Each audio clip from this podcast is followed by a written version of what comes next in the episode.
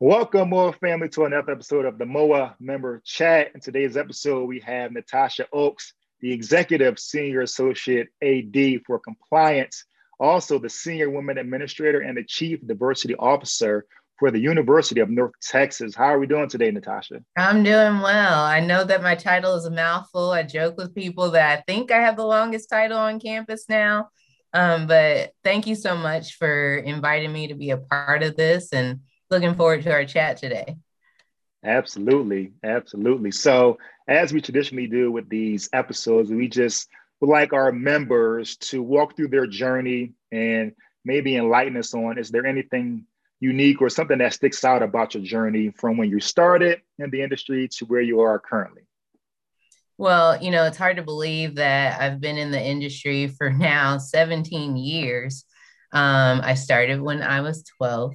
Um, but you know, I um, I would say as far as a unique thing about my journey, I have never held a position that um, I secured as far as going after it myself without anyone championing for me. Every position that I've held from the internship that I got started out with at the conference office to even my role now was because someone was advocating for me. And it, it were jobs that i hadn't applied for that people came after me. Um, so like i said when i started out with my internship i didn't know what i was going to do. I knew i wanted to work in sports um, had no idea where that was going to be. And carmen leeds who is still at emporia state um, in a different role um, but at the time she was the swa and head of compliance. And she said uh, do you know what you want to do and where you're going to go? And I was like, I, I mean, I know what I want to do. I have no idea where I'm going. And she said, fax your resume to this number. Didn't know what I was applying for or if I was applying for anything. I got a call after that. And the commissioner of the conference was like, well, the job's yours if you want it.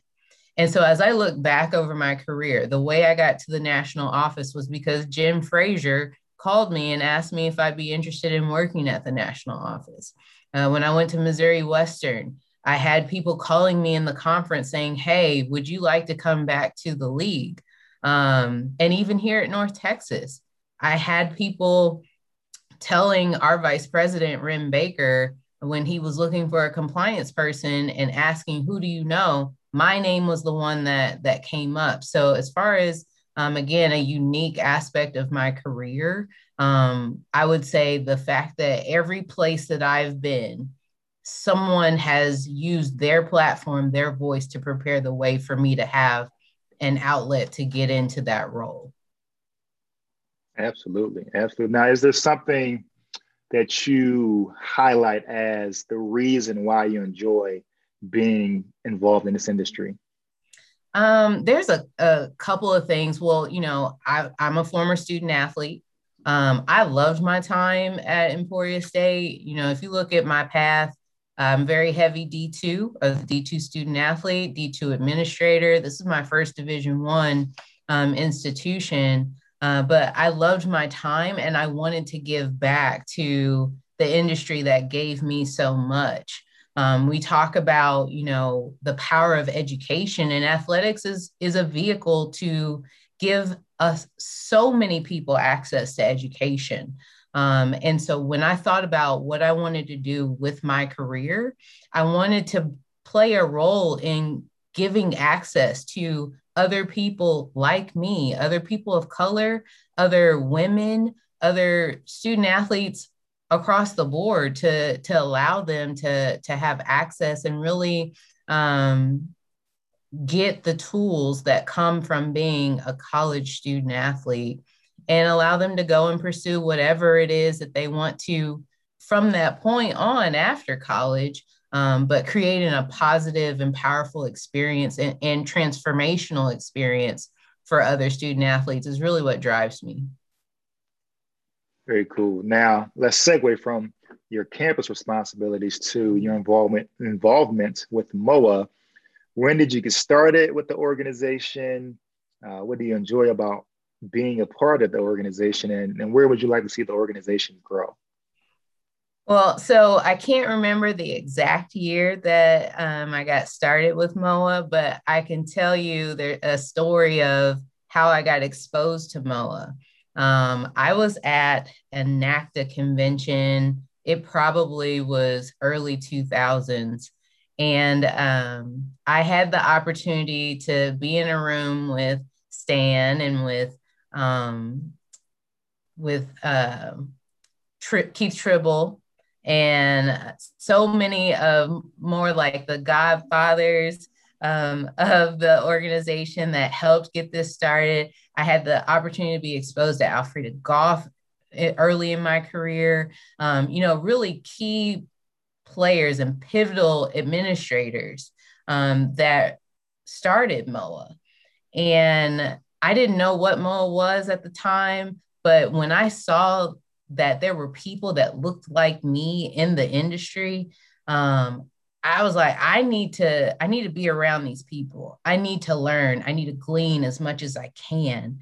And as I learned about MOA and the fact that we have an organization that is created for us to put us in position to not only have a platform to exhibit our abilities, to equip us to get better. I think about the professional development opportunities that we have through our programming, like the symposium, um, the convention that we that we do every year. Um, I think about the network that we're able to have access to. Those are so important, especially for administrators of color. You know, I think about in my position, I have oftentimes been the only or one of very few people of color and women of color. And so to have an organization that I can tap into where someone can identify with and know what I'm going through and maybe give me the words of encouragement that I need to keep pressing forward, or that I can now in my role do the same for people coming up behind me, I think is is very important. Um, I think as we've continued to grow as an association, as far as the scholarship opportunities that we provide to our members to be able to come to NACDA, to experience the symposium and get exposure to other affiliate groups, I think it's huge. Uh, the mentoring programs that we're now offering, uh, the D2 Governance Academy that we offer, I had an opportunity to go through that. And I think all of that is very instrumental in equipping our membership so that people can know why is it important to serve within the committee go- governance structure? Um, how do you successfully navigate and prepare yourself as you're going through your career to elevate and, and grow as an administrator? These are things that our members are getting as a result of being a part of moa and then you think about now we're expanding and trying to promote minority owned businesses so that we can collectively use our power to continue to elevate us as a people in this industry. I, I just, I can't speak highly enough about all the positive, wonderful things that MOA does. We are going to hire you as our national spokesperson. That was great. That was unscripted. It was from the heart um, and, and, it's definitely appreciated. And and one thing you you said that stuck out in my mind when I first started with the organization was the D2 Governance Academy. And and when I attended it, it was one of those things where I was, I think I might have been a year within um, the industry and being an administrator. Mm-hmm. And and I was very green and I didn't understand governance work. And so I'm sitting in this meeting and I'm like, is this real or like what's going on? And it, it was one of those things that's kind of like, had I not been a part of MOA, I would not have had that experience. And so mm-hmm. it's, it's, definitely beneficial um, for us to continue this this organization and make sure that we continue to to make it grow. Now, segueing to you being a former student athlete, which events did you compete in um, as a track and field student athlete? Well, so um, myself and my best friend, we we are known as the workhorses of the team. So really, whatever we could handle is what our coach put us in. Um, I ran the 100, 200, 400 as far as sprints. Um, very rarely did the 60 in indoor, but occasionally did it to work on speed training. Uh, also did long jump, high jump, and was on both the four by one and the four by four relays. So that had you working around the clock. right. That's a lot. There, there was one time where I did, um, I was entered into the heptathlon, and my coach said, I'll never do that to you again. um, because I couldn't hurdle. I couldn't hurdle. Like you kind of need to do that. And he just said, just sprint over the hurdle. No, I hit every single hurdle. And so it made the rest of the events a little bit of a challenge to do because I had a massive bruise on my my knee, um, my trail leg. But uh, but um, yeah, you know, um, I I I loved my time though as a as a track and field student athlete, and I think it plays well now as a college administrator. Track is one of the sports that I oversee, and so the kids know that I understand the hard work that they put in everyday training. Um, I think when they have their wins and their their PR performances and whatnot, I think that they appreciate hearing from me because they know that I can relate to the hard work that that goes into um, training for for such a sport. Um, we oftentimes joke that that track is one of those sports where you know running is other people's punishment, um, but you know it's our sport and um, it's a very unique sport, and and I love it. So, um, but yeah, that that was that was my college career as far as the events that I did. So, who would you say is your favorite track and field student athlete? Excuse me, track and field athlete. Ooh, there's so there's so many good ones. It's hard to narrow it down to one. Um, you know, growing up, it was all about FloJo and Jackie Joyner mm. Kersee. Um, but then in college, it was Sanya Richards Ross and watching mm. her at Texas. Um, and then uh, when we, I was actually at a meet out at Mount Sac Relays um, when Allison Felix broke out to the field, and we were all like, "Who is this woman?" And so, I mean, there are some phenomenal female student athletes and and female athletes out there, um, and I just I just love being around the sport because you've seen you've seen it grow you've seen the the level of excuse me the level of competitiveness continue to increase as far as um, where women have gone in that sport especially um, and so you know there's just too many to name to say that this is my one favorite hmm. yeah i would say women's track and field um, is actually pop into my head in terms of the Olympics. I would say mm-hmm. it's it's one of the marquee events, and in terms of women's athletics, you can speak to track and field, uh, women's basketball, mm-hmm. Volleyball as some of those marquee events that definitely, um, you know, we definitely should do more to highlight all of women um, women's sports. But those are some that's sticking to my head in terms of just like you say, the remarkable athletes that have come from um, from those sports. Yeah, you know, I um I think in addition to those sports, you know, I think about some of the the key women just in mm. sports in general that stand out to me um, from a women's basketball standpoint. Dawn Staley is one of my favorites of all time.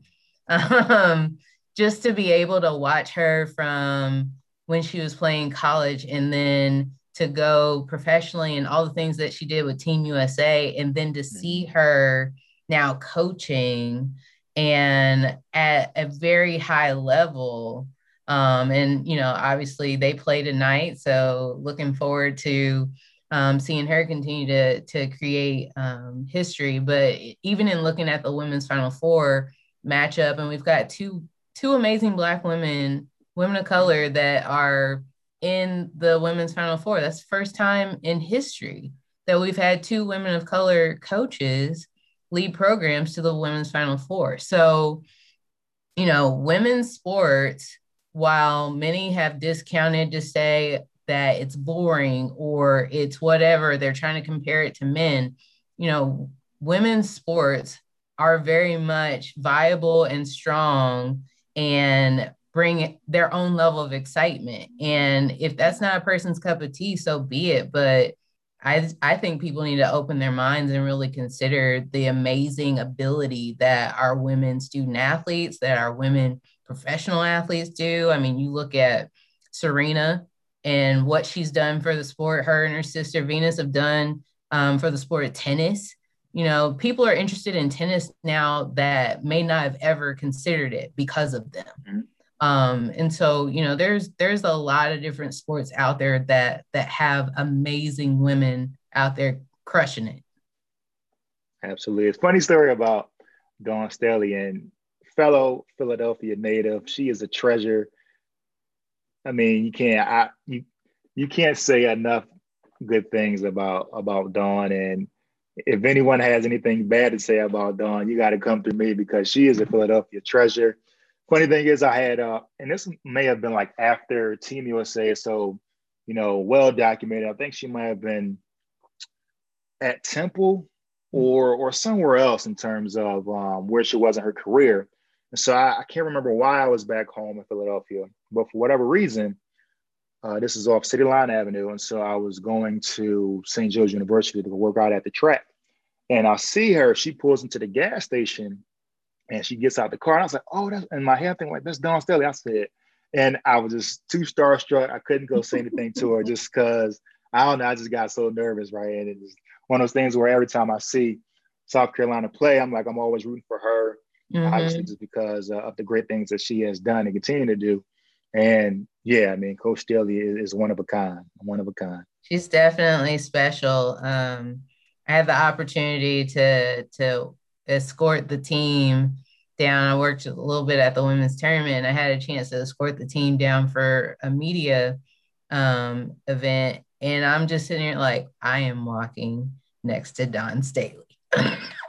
I'm like, maintain your composure, but I really wanted to take a picture. like, like, I got it. I got to be professional. right. But I really wanted to snap a selfie. Like, but I, I mean, I maintained my composure, but I was like, I cannot believe I am sitting here and I'm walking with Dawn Staley. so I totally understand the starstruck feeling that you had. Um, but yeah, she's awesome. And I, I appreciate that she understands the responsibility that comes with the platform that she has. And she uses that to continue to advance people of color, women of color, women's basketball. Um, so, you know, I just, I, I can't speak highly enough about her. I, I think she's amazing. Now let's segue to had you not been involved in this industry, what what your career path would have been? You know that that's a really interesting question. It's one that I'm always like, you know, I don't know. Um, so one thing that I think a lot of people don't know about me, um, I am a classically trained violinist. And my grandmother and my mother, they worked hard. They were like, you're going to have different level of exposure. And so they got mm-hmm. me involved at a very early age as far as playing the violin. Mm. So I would think if I had not pursued athletics, um, I probably would be doing something with that. Um, whether that's playing in, an, in a philharmonic orchestra or whatnot. I still have my violins. I have not played them as often as I probably should. Um, but uh, that's something that music has always been an interest of mine. Um, and so I think that if I weren't working in athletics, I'd probably be doing something with music or something from a creative um, slant, um, whether that's I like to cook, so culinary arts or um, something artistic. Who's your favorite musical group currently? My favorite musical or, or, or artists or artists or a few. Um, I would say one of my current favorite artists um, is H.E.R., and that's because I appreciate um, not only her vocal ability, but her musical ability as far as playing instruments. Um, I think she has a beautiful voice, but I think what's even more intriguing about her is how she uses her voice and uses her her musical skill. Yeah, it's it's one where she is definitely a, a phenomenal artist. I enjoy her work and it, it brings me to the conversation uh, when you hear or you see people put on whatever social media platform they compare certain artists mm-hmm. um, and, and, sometimes i look at a look at okay well can that artist play other instruments and for me mm-hmm. it's when if you can play other instruments as well as your voice as instrument is for me like the the conversation starts there and it can end there as well as a comparison between one artist versus the other because for me, uh, I'm trying to teach myself the guitar. I need to um, actually dust it off and start practicing again.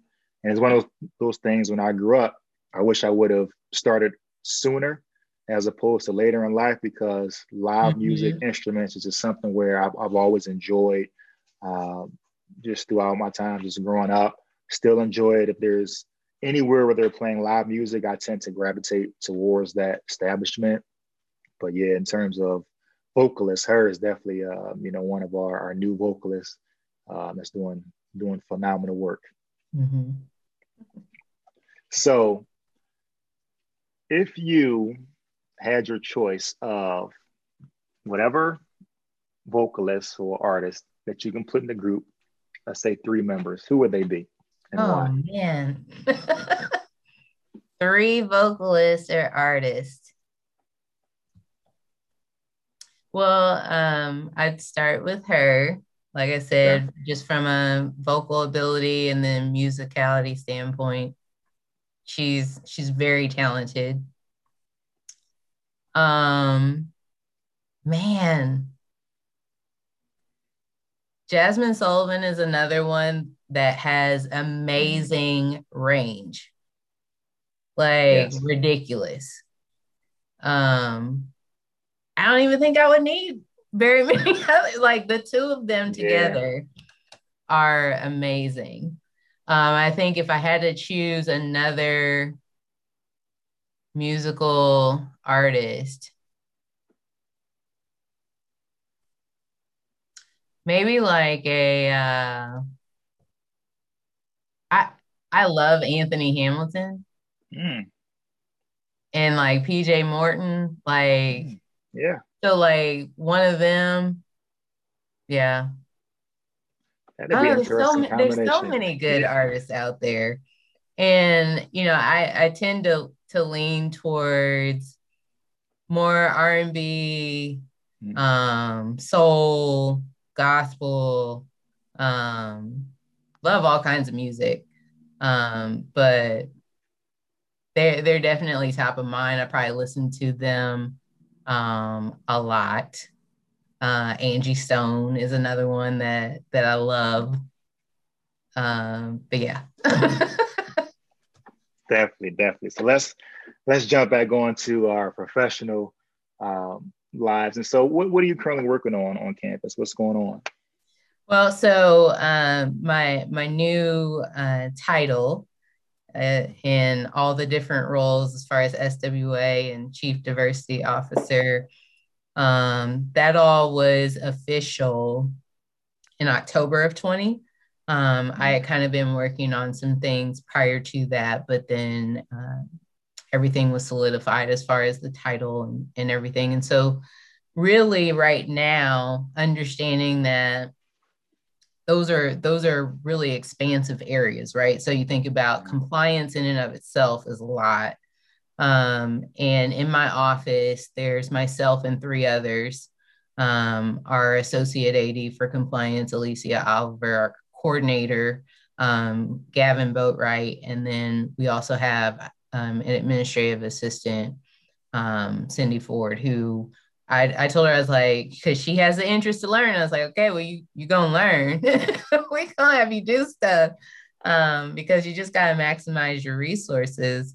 Um, when you talk about a rule book that's practically 400 pages, and that's just the compliance side of it, not taking into account everything from a Texas law standpoint mm. for compliance. Um, right now, um, you know, from a compliance front, we're looking, monitoring a lot with NIL and figuring out how we're going to set ourselves up and best educate our students, our coaches, our staff, um, depending on what ultimately gets adopted. Uh, we've got a lot of different bills floating out there. There's a couple in our state that have been recommended. Plus, we've been looking at um, the Wicker bill from a federal standpoint.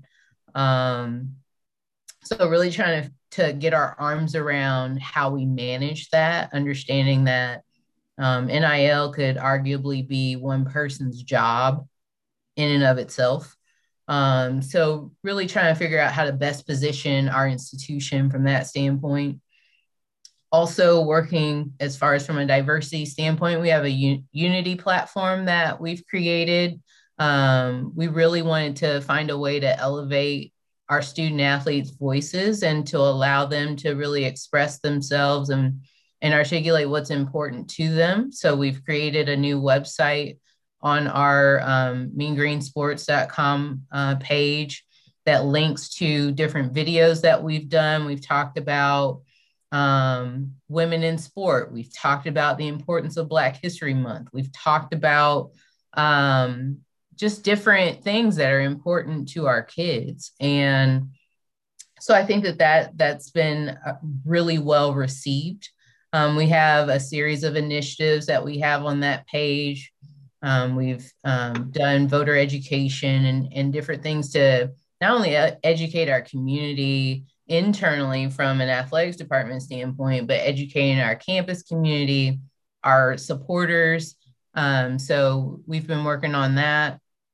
Um, and, you know, just really trying to, to figure out how we continue to grow and, and advance as a society, particularly here, you know, you, you focus on controlling your own sphere of influence. And so, mm-hmm we've really been working on um, empowering our kids to let them know like no we we really want to know what's important to you. This is not something that we're just giving lip service to. And i'm going to continue to ask you so that you know you if there's something that you feel we need to address or that you think would be beneficial we want to hear it. And so those are the big things that we're working on right now um, obviously, you you know from working on campus, um, compliance is is something where you can go in one day and plan to do something, and then something else pops up. So we um we we obviously um, try to best support our student athletes and but as far as big goals those are the things that we're working on in my office is really looking at how do we continue to grow our diversity, equity, and inclusion programming as a whole through our Unity platform, and then really from a compliance standpoint, tracking on NIL. Yeah, it's one of those things where the student athlete voice is very powerful. Um, mm-hmm. I definitely encourage them to continue to speak up so that we can can have change. I mean, that's why me personally, that's why I got into the industry. Uh, but it's one, of, it's one of those things where they may not understand how much time certain things may take to actually change. And, and we can definitely do a better job as administrators to try to be quicker in change, but they have to understand that the process sometimes mm-hmm. is going to take a while because uh, there are a lot of things that have been in place previously that may sometimes make change more difficult than they probably think just kind of speaking of some of these issues that we are, are commonly uh, aware of. Right. So, yeah, we're coming up to the end of our episode um, and a couple more questions. Uh, one being for yourself, where would you, in terms of goals, uh, what would you like to accomplish still? Um, well, you know, it's it's so crazy. Like as I think about my career, I don't know that if someone would have told me even six years ago that I would be in this position right now, I, I don't know that that I would believe them, but you know, I've always tried to operate from a standpoint of are there things that I would like to accomplish? Absolutely. I have um, different goals as far as I'd like to um, be in the chair, whether that's an AD chair, commissioner chair. I got my start off at the conference office. I still have an interest in being in the chair. Um, how I get there is, you know, going to be up to um, different variables, factors, or whatnot. I've always tried to place myself in a position to continue to grow and to continue to learn. Um, you know, if you look at at my my resume, I've worked at the campus level, the conference level, and the national office, and that's all been very intentional. Um, when you look at um, at the time um, when I was thinking about, okay, if I want to be a D2 commissioner, what do I have to do to get there? Well, at the time, the most recent hires, the most six recent hires that they had done from a D2 commissioner standpoint was hiring people that worked at the national office. So I went that route to try to get that experience, which I think was very beneficial for me as far as developing as a compliance administrator. Um, but then you listen to what the feedback is from the membership about people in the national office, sometimes they may not understand or or remember what it was like working on campus. Well, at the time, I didn't have campus experience. I had conference office experience, I had national office experience. So I've I've tried to be very intentional about really grasping as much as I can and learning as much as I can to best position me for whatever the next would be. Um, I love my role. I love working at North Texas. I love the people that I work with. Um, so it's not something where, um, you know, I know some people find themselves in positions where it's they feel they got to get out in order to grow. I've been fortunate enough to be able to continue to grow at my current institution. I'm really appreciative of the opportunities that I've been provided here to continue to grow. Um, I would say, like I said, eventually I would like to to find myself in the chair. Um, so I want to continue to to grow um, and equip myself and put things in my toolkit so that I can be effective in in that position. Um, so whether that's learning more from a development standpoint or getting more access to understanding contracts and scheduling and you, you know what have you um, definitely trying to continue to grow and i will give a plug to our symposium that's coming up uh, in june uh, one of the things that we talked about as far as what we're trying to do for our membership is putting people in a position where they understand um, what it's like to hire a coach or how you go about contract negotiations for games or or whatnot, because those are the things that people need to understand when they get in the chair. And and so um, I would encourage other people that are listening to check out our symposium um, because we're definitely trying to provide tools to better equip our membership so that those that are pursuing either advancement from entry level to mid level management or mid level to senior level management that we're providing sessions that can give them insight into what those administrators face on a day to day. Sounds good. So we are at the portion of our episode where it's the MOA member minute. It is the chance for our MOA member to give any professional or personal advice to the membership. So without further ado, Natasha, it's your MOA member minute. Well, I would just say uh, be authentically you. Um, so oftentimes, I think people try to strive to be like someone that they see that they aspire to be, um, but no one can be better at you than you. And so I would say pursue whatever it is that, that you're going after, whatever goals that you have, be intentional, but be authentically you. Absolutely. Absolutely. Well, ladies and gentlemen, it is your host, Michael Bazemore. Wish you to stay safe, stay healthy, and stay tuned. We want to thank you again, Natasha, for joining us today in the MOA member chat. All right. Thanks for having me.